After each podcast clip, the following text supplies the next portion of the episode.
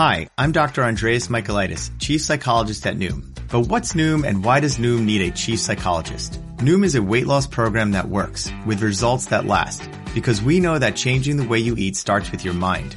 With Noom's proven psychology-backed tools, one-on-one coaching, and flexible plans that emphasize progress over perfection, you'll have the tools you need to change your relationship with food. So sign up at Noom.com now and lose the weight for good. That's N-O-O-M dot com.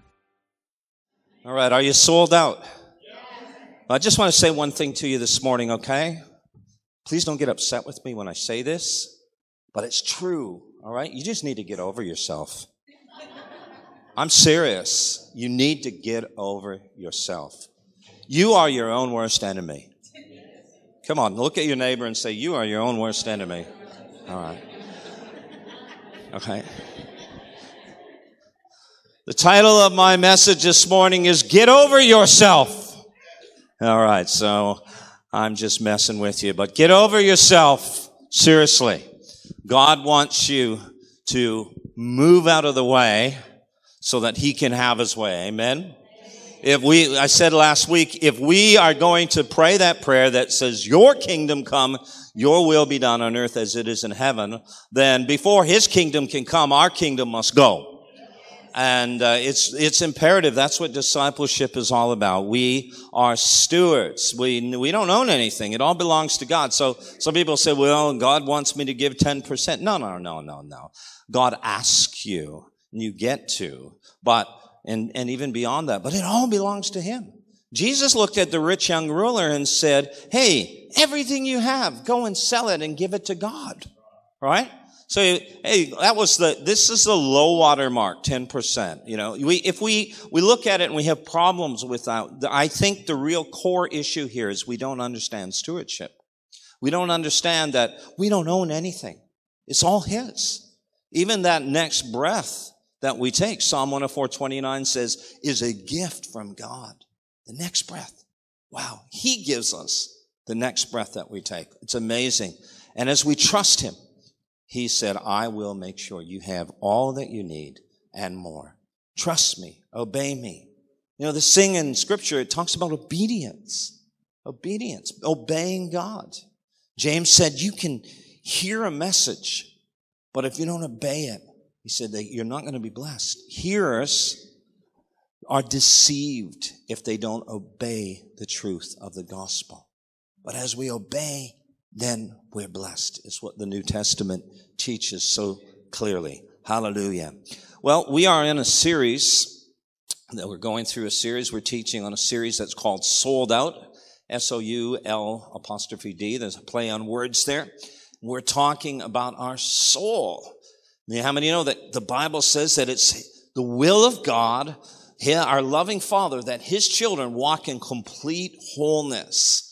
We read in 1 Thessalonians 5:23, "Now may the God of peace himself sanctify you completely, and may your whole spirit and soul and body be kept blameless at the coming of the Lord Jesus Christ." Now I love verse 24. He who calls you is faithful. He will surely do it. So God who's calling you, God who's saying to you and to me, hey, your whole spirit, soul, and body needs to be sanctified he is faithful to make sure that that actually becomes a reality in our lives. Praise God. Hallelujah. Thank you, Father. And look at this. It says the God of peace. And peace is a covenant term, you know, in, of course, in the Old Testament, shalom. It means that nothing is missing.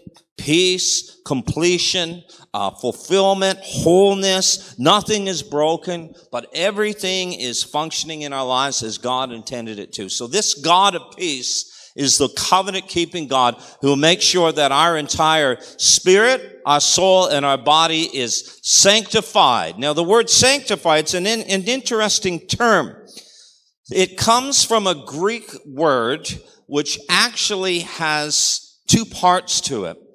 The main part means of the earth or of, of the dirt. And it means soil or dirt. It's the word gi. But then there's an antecedent, and that antecedent negates hagios. And it means not of the earth, not of the dirt, not of the soil. I know if you look it up in most um, you know, Bible tools, it'll say the word means to be set apart, but that's a, basic level meaning. The, the level, uh, the depth of the meaning is that as God's people, we're not to be of the earth. We're not to be of the dirt. We're not to be of the soil. We are to be heavenly minded. We're to set our affections on things above. We are raised and seated in heavenly places in Christ Jesus. The Bible says, put to death the deeds of the flesh here on the earth and walk in the spirit. And we're to pray that his kingdom would come and his will would be done here on the earth as it is in where? Heaven. So God has called us to live in the realm of the kingdom. We call it the heavenly realm, the spiritual realm. This is how we are to live as his people. So we really need to examine ourselves. You know, the Bible tells us in several places, examine yourself. Take a look at yourself. Take stock. Do an inventory of yourself. How are you doing? How are you living?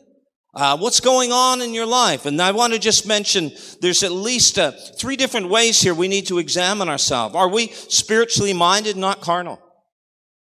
Are we spiritually minded or are we still carnal? Do we possess the mind of Christ? Do we think like Him?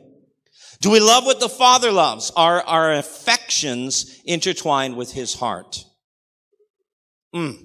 Do we earnestly desire and wholeheartedly submit to His will above everything else. Wow. That's something, guys, that we need to really take seriously. You know, God has called us to live for Him. We, everything belongs to Him. We belong to Him. What I, what we think should glorify Him. What we do should glorify Him. The emotion, our emotions should glorify Him. So God wants to sanctify our soul our mind, our will, our affections, our emotions, so that it's pure, so that we are heavenly, that we are, if we're going to please Him, our soul has to be synced with heaven. God wants us to walk in that place. And you know, last week I made a statement. I said, in the book of James, the truth is we read what the, what the true root of all evil is. And, and I, I propose to you that when the Bible says, in First Timothy chapter 6 that the love of money is the root of all evil, that it can also be translated that the love of money is a root of evil. So it's not just that loving money, even though it certainly is a root of evil, is the root. You know, but I really believe that there's something that is even deeper than that. Why do people love money? Right? Well, the answer is found in the book of James. Let's pick it up, start reading here at verse number 14 through 16 in the New Living. If you are bitterly jealous and there's selfish ambition in your heart, don't cover up the truth with boasting and lying. For jealousy and selfishness are not God's kind of wisdom. Such things are earthly, unspiritual, and, whoa, look at this, demonic. For wherever there is jealousy and selfish ambition, there you will find disorder and evil of every kind. Note verse 16 again. For wherever there is jealousy or envy and selfish ambition, there you will find what? Disorder, confusion, things in disarray. And what else? Evil of what? Every kind. Love of money is an evil. And you see that? So the root of all evil is selfish ambition. Selfish ambition, envy. All of this is rooted clearly in an egocentric life. I live for myself. I want what I want when I want it. Have you ever met people about that? A friend of mine in Canada, I was talking with him yesterday, and uh, he just told me that he had he was privileged to meet one of the most well-known preachers in the world today. He's got a, a, television ministry all over the world, and some people probably don't like him. Uh, but as Christians, we gotta love one another. You know that, right? So just get over yourself again, all right? Part two. Here we go. But the truth is, he met with this man, and, and many people criticize him. But you know what? He has the biggest church in America.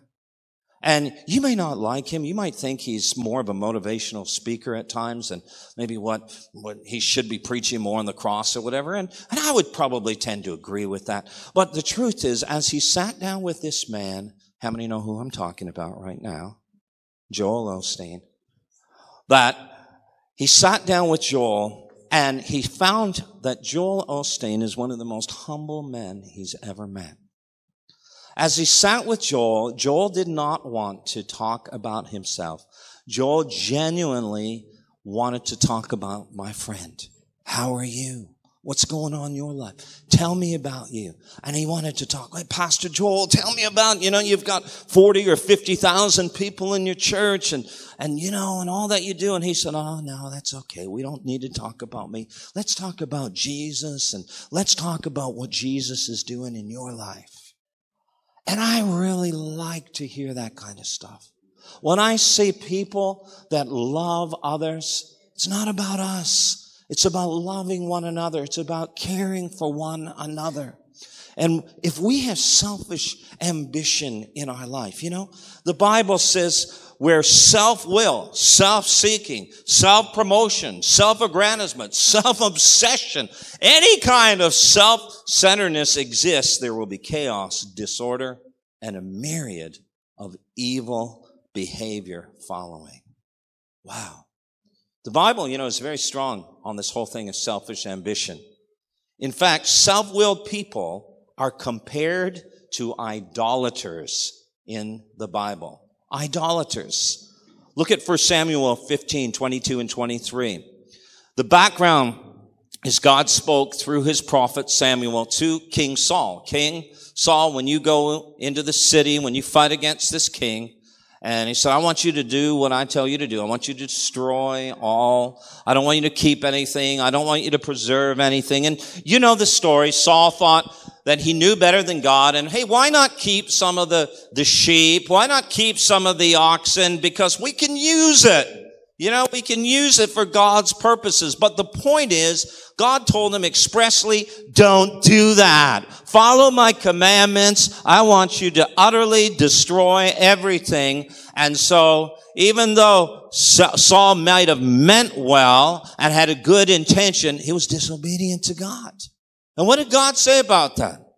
Well, we read here very clearly. Has the Lord his great delight in burnt offerings and sacrifices as in obeying the voice of the Lord? Behold, to obey is better than sacrifice and to heed than the fat of rams. Now look at verse 23. For rebellion is as the sin of witchcraft and stubbornness is as iniquity and idolatry. Because you've rejected the word of the Lord, he's rejected you from being king. Wow. Hey, I'm, I'm, I'm doing what God wants me to do. I'm, I'm, you know what? And who was he kidding? Who was he kidding? He was rationalizing his disobedience. And how many know that partial obedience is still disobedience? And as a result of his incomplete obedience, he lost the kingdom at this point. He lost it. Why? Because God said, you don't honor me. God said, you've rejected my words. It literally means you've despised my words. You've despised my commandments. Do you understand that when God tells us in his word to do something and we don't do it, we are despising his commandments? You can try to rationalize that. You can try to water that down. You can try to dilute it in any way you want. But the truth is, we are rejecting the word of the Lord. Why? Because we are interpreting what God says in His Word in a way, we are misinterpreting it in a way to please self. To put self first. Ah, yeah, well, God didn't really mean that, or, you know, or, and we come up with all of these things. Now, let's look at two key words in this passage. He says, that rebellion is as the sin of witchcraft. Do you ever think about that? Why is rebellion like the sin of witchcraft? The word rebellion means to be contentious, be disobedient towards, be rebellious against. One time in the Bible, in the, in the Old Testament, this word rebellion speaks of being angry and bitter at God because you or me or I, we are, we are uh, we don't think God is, is being fair with us. We, we, we think God is expecting, demanding too much of us. And so we're complaining and we're saying, it's not fair. You're, you're harsh. You demand too much of me. And we're rationalizing our disobedience and our lack of complete surrender and in every way in our lives. And, and God says, that's rebellion. Have you ever said, Hey, God, man, you're not being fair. You're not treating me the way you should treat me. Like, do we really think that? Seriously? The Bible says God is perfect. God is love. He's good. And then we accuse him of having a malicious intent. We accuse him of being manipulative and self-serving. No. The truth is God calls us to a place of complete obedience. And if we don't, it's rebellion. He says stubbornness is as iniquity and idolatry. Idolatry. It's the Hebrew teraphim. And teraphim literally was a an idol that they would create, they created, they made, and they would put it like on a, a mantelpiece or something in their home, and it was supposed to fend off evil spirits and bring them good luck. And, and in a sense, it was a counterfeit for the blessing of God. And so he's saying your, your stubbornness is like that. You know, you, what are we doing? We're replacing the promise of God that He will protect and bless and honor us, we think by holding on to something, we think by doing things our way, that things will go better for us because we really can do, you know, we can really do better. We can really, um, you know, make sure that things work out better for ourselves than God can. I know God said this, but I just need to do this. I just need to do this. Because you know what? I got to look out for myself. I got to look out for my family. I got to, and God says that's stubbornness. It's idolatry. Why? Wow. Because in the Lord's evaluation, when selfish ambition is driving our lives, it's equivalent to engaging in idol worship. Why? Because men elevate their desires and plans above God's, and there's no greater example of arrogance is when a man or a woman, a mere creature, asserts his or her will against the will of the Creator. In Romans chapter 2, Paul talks about people that are idol worships, worshipers. Romans chapter 1, sorry. And he summarizes what idolatry is by making this statement. They worship the creature rather than the creator who is blessed over all. They worship the creature, what has been created, and not the one who created it. And he said that's idolatry. When we worship creature, what God created, think about that. Don't we do that? We worship people. We put people ahead of God. We put our jobs ahead of God. We put our desires ahead of God. We put our money ahead of God. We, we put our pleasure ahead of God. All of these different things. And what are we doing? We're worshiping the creature, what God created, rather than the creator. And it's idolatry. It's idolatry. King Saul was rejected by the Lord and ousted from the kingdom because of exerting his will over God's. I know that's strong. So this morning, if you can't say amen, say ouch. Will you? And get over yourself. Because you need to get over yourself. I need to get over myself because God wants to bless us. And he's looking for those who are completely yielded and surrendered to his will. Why are you holding on? Why won't you let go of everything? Why won't you say, God, Jesus, take the wheel, you know. Let Jesus take charge, take control. I give you everything. I, I give it up. And, and Lord, I want you to have your way in my life. How serious is self-will? Well, let's look at Romans chapter 2, verse 8 and 9. Romans 2, 8, and 9. But to those who are self-seeking and do not obey the truth, but obey unrighteousness, what? Self-seeking people do not obey the truth, but they do obey something. What do they obey? Unrighteousness. What's going to happen?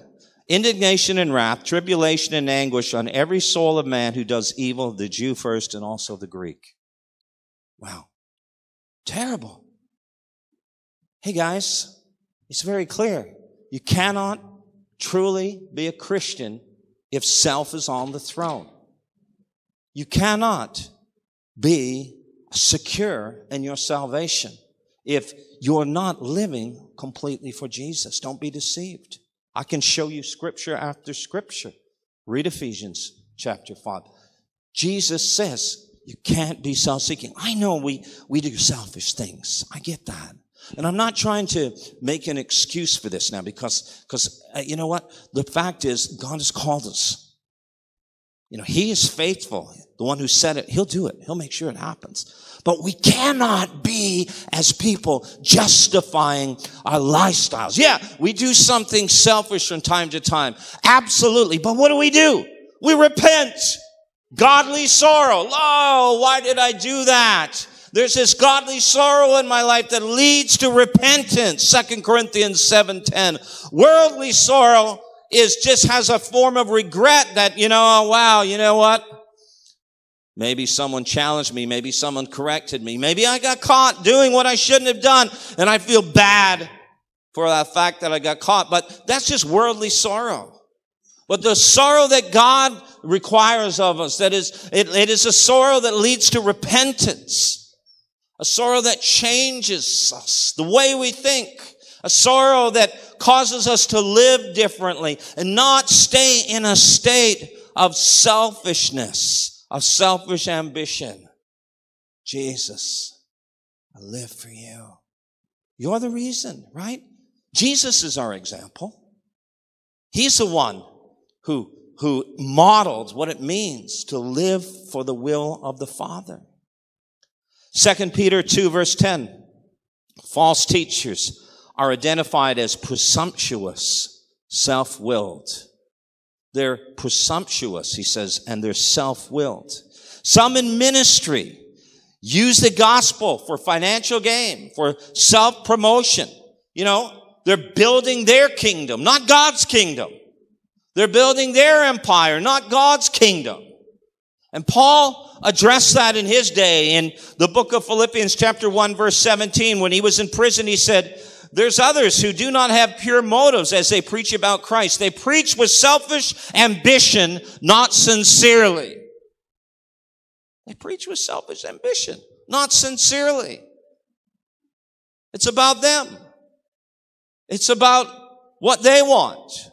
It's about what they desire. It's not about Jesus. It's not about his kingdom. The glory isn't going wholly to Him, solely to Him. And it's a terrible thing. Many people use positions, platforms, and even people for personal promotion, personal prosperity, and so on. You know, there are people that are only interested in you for the purpose of promoting themselves. In other words, they see you as a means to an end. Will you come and serve at our church? Will you come and be part of our church?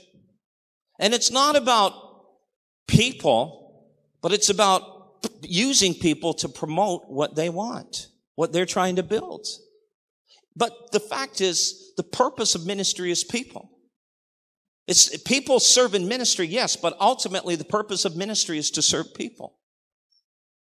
And so what happens is, you know, they, they, they have this interest in, in you and me for the purpose of promoting themselves. And, and if the day ever comes and they don't see you as essential in facilitating their agenda, they'll have little or nothing to do with you. Some people even throw you under the bus.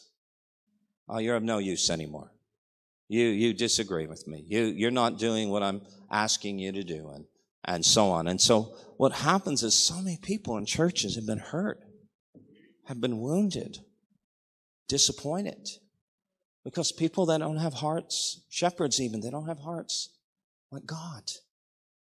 Jeremiah 3, he said, Israel, if you turn to me, I'm paraphrasing, with all your heart, Judah, if you turn to me and you honor me and you put me first, I'll give you shepherds after my own heart. I'll give you shepherds after my own heart. That's what God promises. You know, there are people that are still messed up because of people that have used and abused them. Still in pain, still hurting, still struggling with, with woundedness and, and the memories and perhaps even unforgiveness and bitterness. And I want to tell you that's a terrible thing to go through. We all make mistakes. We all do things from time to time that maybe hurt or offend people. But if it's a lifestyle, because we can see so clearly that the person really doesn't have interest in others, their life is driven by selfish ambition. That's a scary place to be. That's a terrifying place to be. I wouldn't want to stand before the Lord in judgment day saying, Lord, I did this, I did that. And God says, yeah, but it wasn't about me. It was about you. You did what you wanted to do when you wanted to do it. And there are many times I wanted you to do things and you wouldn't listen. You wouldn't do it my way. Titus 1 7 says, A bishop must be blameless as a steward of God, not self willed. Not self willed. 1 Corinthians 6, 19 and 20. Or do you not know that your body is the temple of the Holy Spirit who is in you, whom you have from God? You are not your own. Progressive presents Forced Metaphors about bundling your home and auto. In sports, three goals is a hat trick. And when you bundle your home and auto with Progressive, you get a hat trick of great savings and round the clock protection. So you might be thinking, wait, that's two things. A hat trick is three. But in this metaphor, great savings counts as two goals and so does round the clock protection. So it's like four goals and that's more than three. It's basic math. Forced Metaphors. Presented by Progressive. Bundle and protect today. Progressive Casualty Insurance Company and affiliates. Discount not available in all states or situations. For you were bought at a price. Come on now. Therefore glorify God in your body and in your spirit, which are God's. Many times, I believe not only is it an overtly evil thing to live selfishly, but I believe in, in a sense we, we miss out on so much what that God wants to do because we have our own expectations in life, right? Like, hey, this is what I'm believing God to do and we, we have our, our, our, bullet points. We have things set up, you know, and we've got these boxes that we want checked and ticked. And then we, we realize that, you know what? Why is this not happening? Why isn't God doing things my way? And, and then we get angry at God. Like, why aren't you listening to me, God? Where are you? Don't you care for me? And God's like, how about we do things my way because my way results in blessing. And if you would put me first, if you would desire to do my will, I'll take care of you. I'll answer your prayers. I'll make sure that everything works out. But what is motivating what we do? What motivates what we do? What motivates being in ministry? What motivates when we serve? You know, there are people that need to be on the platform. They need to be on the worship team. They need to, to preach. They need to be in ministry because their identity is tied to ministry and not to intimacy with the Father. And so their self-worth is, is uh, boosted in a sense when they stand on a platform, when they, when they receive accolades and praise. And he says so clearly here in James, when you live in such a way, in such a way, he says, that what ends up happening is you're bitterly jealous, there's selfish ambition in your heart, and he says, don't cover it up with boasting and lying. You know, the Bible says, let another man praise you and not you yourself. I love Jesus, right? And, and I see this and we gotta, it's so subtle and we gotta be so careful. You know, well, hey, you know what God did? I went and preached in Africa and, and all these things happened and look how God used me and look at what happened. And I know there's, there's a fine line before recognizing and giving glory to God and having impure motives and selfish ambition. I don't want that. I want to be so broken. I want God to receive all the glory. There's times when recently, I think I told this story, you know, I was talking to a friend of mine in the United States and he told me he's just going to minister in these different churches and he said, yeah, I'm going to go and minister in this church and that church and this church. And the three people that he named, he even made a statement like, at least for one or two, a couple of them, like, do you even know these guys? Do you know them, Glenn? And you know what? I'm the one who introduced him to these people. And he's like preaching in their churches because of me, because I made the connection. I mean, and, and he's like, Hey, do you even know these guys, Glenn? You Do you know? And, oh, yeah. And, and I miss, what did I do? I sent him a message back. Of course I know them. I introduce you to them. And as soon as I did that on my spirit, the Holy Spirit was like, why did you do that? Why? You were promoting yourself. You didn't need to defend yourself. You, you, you should have just said, yes, I know them, John. I know them, John. That's all you should have said. Because God showed me that my motive was impure. I was wanting Him to say, Thank you so much, Glenn, for making these connections for me, connecting me with these amazing people. You, um, I mean, you don't appreciate all that I did for you. And man, so subtle at times if we're not careful. Oh, so, what happens is we recognize that we're bought at a price.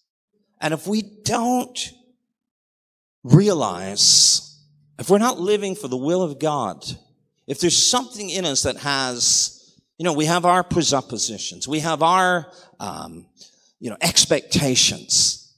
This is the way things should go. And then what happens? We miss out on the blessing of God. Like Israel, in the days of Christ.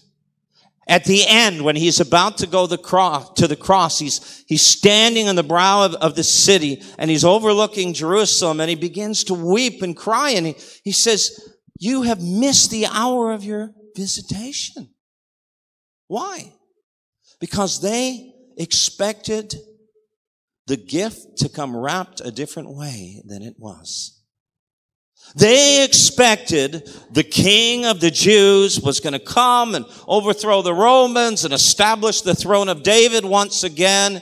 They did not expect the king would go to the cross. And they had their own agenda. They had their own sense of this is the way it has to go. Have you ever prayed that way? I'm praying and I'm saying to God, God, if this is your will, you need to do this, this, this, this, this, and this. And if you do it exactly the way I ask you to do it, then I know it's your will. And it doesn't happen. And I know sometimes, certainly God answers our prayer, but when we have things ordered a certain way, when we have our own value system, when we have a sense of this is the way God is, needs to operate in my life, then we can miss out on what He wants to do. We miss the hour of our visitation. We miss out on the blessing. Rather than say, Lord, you know what? I don't know how you're going to do it. And I certainly am not going to tell you how to do it. Because if we need to give counsel and advice to God, what do you think? Okay. Do we not set ourselves above God at that point and make ourselves God? We are King of Kings and Lord of Lords, and He serves us. Bow to me, Elohim, God Almighty.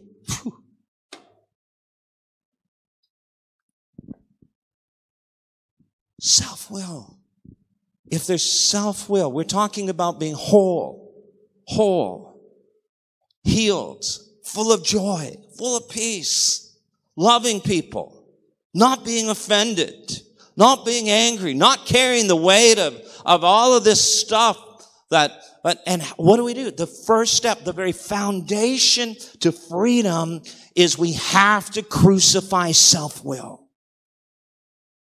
It's the number one thing. Jesus lived for the will of his Father, not himself, right? So many times we read that Jesus speaks about how he came. You know, in John 6 38, he said, The Son came from heaven to earth, not to do his will, but to do the will of the one who sent him. The one who sent. What is that? I live for the will of my Father. I have no plan. I have no will. I have no desire other than to follow His plan, to follow His leading. And we sometimes, you know, we, we talk about, well, you know, I have a five year plan and I have a 10 year plan and, and I get that. And I'm not saying we shouldn't plan things out, but there has to be a sense in which ultimately, even when we plan things, we are we are submissive enough for God to make mid-course corrections, to intervene in our lives, to disrupt our plans, and to mess up our plans. I wrote an article that was published in, in several well-known Christian magazines called Three Ways God Disrupts Our Plans. And I had so many people contact me saying, Oh my gosh, that is so what I'm going through right now. I was going this way. I have my expectations, my plans. I was headed in this direction and I, like God totally messed up my plans. You know why God messes up our plans? To sort out our plans so that we can come into alignment with His plans. Because our ways are not His ways. Wow. Think of Simon the sorcerer, you know? Here's Philip, he's healing the sick and he's praying and miracles are happening and he's there and he's witnessing the whole thing. Then, then the apostles show up and they pray for the believers and they're filled with the Holy Spirit. And he says, this guy, Simon the sorcerer, he's marvels when he sees what is happening when the apostles lay their hands on people and he offers them money to buy this power. Verse 19 of Acts 8, let me have this power too, he exclaimed. So when I lay my hands on people, they will receive the Holy Spirit. But Peter said, Oh, you're a little bit misguided. Let me help you out here. Let me show you. No, no, you're, you, you might not really be understanding exactly how this whole thing works, right? Is that what Peter said? No, Peter said, may your money be destroyed with you for thinking that God's gift can be bought. May your money be destroyed with you. Woo! May God send you and your money to hell. That's what he was saying, guys. Seeker sensitive preaching, right? And then listen to this. You can have no part in this. You can have no part in this. Why? For your heart is not right with God. Repent of your wickedness and pray to the Lord. Perhaps he will forgive your evil thoughts. Verse 23. For, listen to this. For I can see that you are full of bitter jealousy. I can see that you're full of bitter jealousy and you're held captive by sin. In other words, you want the gift for you. It's all about self promotion. It's all about you Hey, everybody, look at me. You know what? And it's so subtle at times, right? People who post things on Facebook because they're looking for um, affirmation. They're looking to for people to encourage them to speak life. The pictures that we put on, the things we do, then we're checking how many people have liked it. I had I got to a point you know, I have like almost 100,000 people that follow me on Facebook. And I can tell you this, that I got to a point where if I posted something and I didn't have 100 people like it, I was like, what is going on here? And I'm like, and then I realized it was the, it was the logarithms and the analytics of Facebook. I mean, I used to get like hundreds of likes and, and then I realized that they change things around so that people don't view your posts as much anymore. And I'm looking at all this and, and then, and then I realized, oh my gosh, it was feeding my self-worth. I mean, not that I was like, somebody said something, that was it, I'm done, I want to jump off a bridge. Not that. I'm just saying that there was a sense in which, hey, the more people that like my posts, hey, man, that was a good, that's good. That's a good post, right? And, and then I realized, you know, what, what, what is driving me? What is, what is in me that requires that? Right? I mean, I'm not secure. I'm, I'm, I'm not in a place where I know my identity and my security is in Him. And, and so there's something in me that's crying out for, for self-recognition, for, for attention and, and, and all of this stuff. And, and, and God's saying, you gotta get rid of this in your life. You've gotta become so secure in who you are in me. Doesn't matter what people think of you, say about you. Woe when all men speak well of you, for so they did of the false prophets, Jesus said. Woe when everyone loves your Facebook posts God says, I prophesy, this time next month you're going to be rich, famous, and blah, blah, blah. And everybody, oh, amen, man of God. I received that. And there's no call to repentance. There's no call. And they prophesy. February is the month, this, this, and this is going to happen. And everybody just so deceived. Goes, Amen. It's going to happen. But there's nothing changing in their life because every prophetic promise is dependent upon our obedience, our submission, and our surrender to God. If we're not obedient to the word of the Lord, then we will not be blessed. So maybe some people will experience that next month. Maybe God will do those things, but it's not applicable to everyone because not everyone is in that place in their growth with God and God's timing. There's so many variable factors here, but certainly not everyone is even in a place where they fully surrender to God or that to that place or that degree where God wants to give them all of these blessings and do all of these things because God is more concerned about developing our character and conforming conforming us to the image and nature of Jesus Christ. He's more concerned about the process than he is the prize. And ultimately, all of what God wants to do and give to us will come to pass. But it's to those who are submitted, to those who are learning obedience. Even the son, Hebrews 5, 7, had to learn obedience by the things he suffered. Even the son had to learn obedience. Wow. So what is the antithesis of self-will? Well, going back to James chapter 3 verse 13.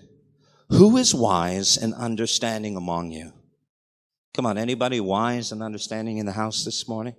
Come on. Right? Wisdom, guys, is just, it's based out of humility. Look at it says, listen to this. Let him show by good conduct that his works are done in the meekness or the humility of wisdom. Okay? So it's humility. It's meekness. Wow. It's an amazing thing.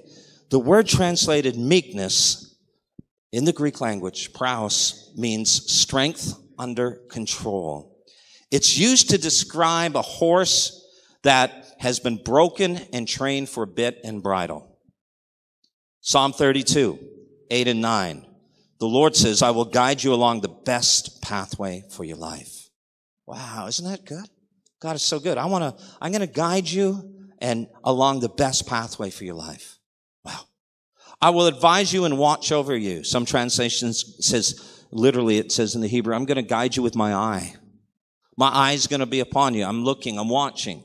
I'm, I'm going ahead of you. I'm making sure the path is cleared. I'm, I'm making sure that I'm your rear guard. I'm your side guard. I'm your front guard. I'm, I'm going ahead of you. I'm leading you. I'm not only your navigator, but I'm, I'm defending you. I'm protecting you. And I'm making sure that you walk into the destiny that I have for you. And I'm going to be the one who shows you how to get there. You're not going to design it. You're just going to follow me because my word is a, is a lamp unto your feet and a light unto your pathway. When you walk in the darkness and you don't know which way to go, you don't know which way the path is going to bend. You don't know if you're going to go up a hill or down a hill, but all you have is a lamp. That lamp just shines a few feet in front of you, but you keep following the lamp and you keep going, even though you don't know what lays ahead. God says, I'm going to guide you and I'm going to lead you and I'm going to bring you into that place of blessing because I know what is best, the best pathway for your life. Then he cautions us don't be like a senseless horse or mule. Uh oh. That needs a bit and bridle to keep it under control. Look at the Passion Translation. I hear the Lord saying, I will stay close to you, instructing and guiding you along the pathway for your life. I will advise you along the way and lead you forth with my eyes as your guide. So don't make it difficult. Don't be stubborn when I take you where you've not been before. Don't make me tug you and pull you along. Just come with me. Wow. A broken horse. A horse that has been broken. In North America, course, we have many First Nations peoples. And there's a tribe called the Lakota Sioux. They're based in the Dakota areas. And the Lakota Sioux have mastered how to ride horses bareback. No bit, no bridle. They jump on a horse. Horse will go wherever they want the horse to go. Do whatever they want the horse to do. The horse is broken. Been broken. It's compliant. It's submitted to the will of the rider. And the way the Lakota Sioux break a horse is they take it into the water, into a lake, and they'll take it initially, maybe up to the knees. Horse balks, the horse protests. They'll take the horse in further, further, and then eventually they will take the horse literally up to its neck in the water. And it's in that place that the horse is finally broken. The horse trusts the rider. You're not taking me into these deep waters to kill me. right? Sometimes you say, Hey, God, man, you're taking me into these deep, deep waters. When you pass through the waters, you will not drown. When you go through the fires, you will not be destroyed. You see, God is saying, I'm going to take you into these deep places at times because I'm trying to get you to the point where you surrender, where you let go, where you say, okay, God, your way, your will, your plans, what you desire. The Greek army had a, an amazing process in the days of Christ in which they would select horses to train them to make them useful for their army. They would intentionally search for horses in the mountains and select the most wild and spirited horses. They would take these to a camp and then they had a process where they would, these horses would be broken in after several months. And so what happened was finally, after months of training, they, they sorted and allocated the horses. They assigned them to to one of four categories. And it was all dependent upon how submissive these horses were. How broken they were, in other words. There were some that just would not be broken, and so these horses were, were discarded. They were of no use. Some were broken just enough that, hey, yeah, we can use these to, you know, transport things. These can carry burdens. There was a third group of horses that were selected for ordinary duty. They were good. They were, they were faithful. But then ultimately there were just a few that were so submissive, so broken, so yielded to the rider that these ones were called war horses. These ones were the ones that would be taken into battle. They're still strong. They're passionate. However, their nature was under discipline. They were no longer unruly and rebellious. A war horse was broken to the point that its nature was under control and was completely submitted to its master. They'd thunder into battle. They'd stand unflinchingly in the face of fire, yet they would still respond to the slightest touch of the rider and stomp at a whisper. Such horses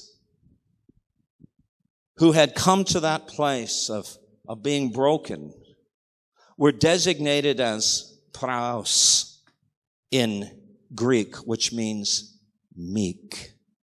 The word meek. It's not weakness, it's meekness. It's strength under control.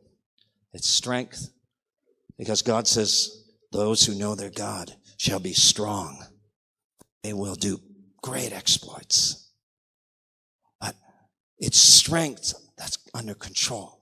It's strength that has been harnessed and useful to the Father. As Christians, we're called to live in meekness. In fact, meekness is a fruit of the Spirit. Did you know that? Isn't it interesting that we, you know, we, we talk about people being strong willed and ornery like, like that's a good thing at times? It's not a good thing. And she's so strong willed, so independent. And you know what? I get that people need to be strong and not fold under pressure and not be allow themselves to be manipulated by people. I understand that. But when it comes to the Lord, ah, oh, Lord, I'm your servant. Whatever you want, I'm listening. You want to change my plans? Hey, they're, I thought they were your plans, but God, that's okay.